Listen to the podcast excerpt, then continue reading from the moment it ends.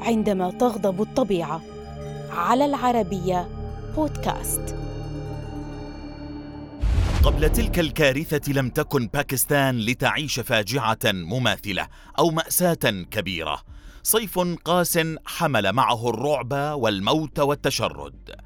في عام 2010 اجتاحت البلاد عاصفة مدارية وخلفت فيضانات وانهيارات كانت أسوأ ما عاشه الباكستانيون في هذه البقعة من العالم منذ عام 1929 فماذا حدث؟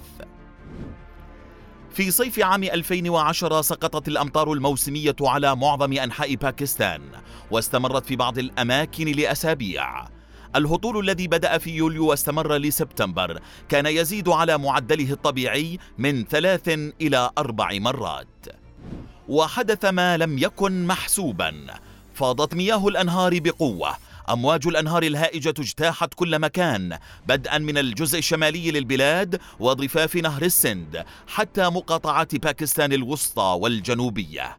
دفعت المياه الثائرة سد نهر السند واندمجت مع بحيرة منشار وغطت ما يقرب من خمس إجمالي مساحة الأراضي في باكستان لتولد فيضانا مريعا سمي الفيضان الفائق.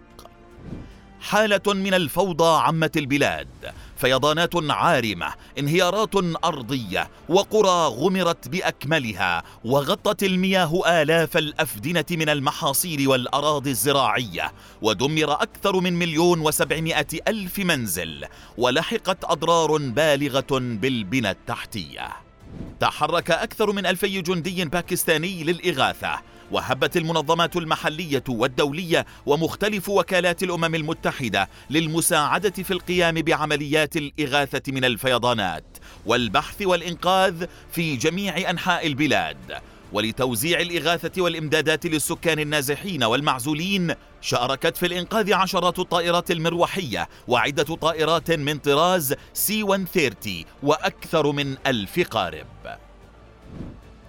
عاشت باكستان كارثة من أضخم الكوارث الطبيعية لقي فيها ما يقارب ألفي شخص حتفهم وشرد ستة ملايين آخرون لكن أكثر من ثمانية عشر مليون شخص تضرروا من الفيضان ودمر مليون وسبعمائة ألف منزل. مرت اثنتا عشرة سنة على فيضان باكستان الفائق الذي اعتبر أسوأ فيضان في تاريخ باكستان الحديث. أو بدرجة توازي الفيضان الأخير في أغسطس 2022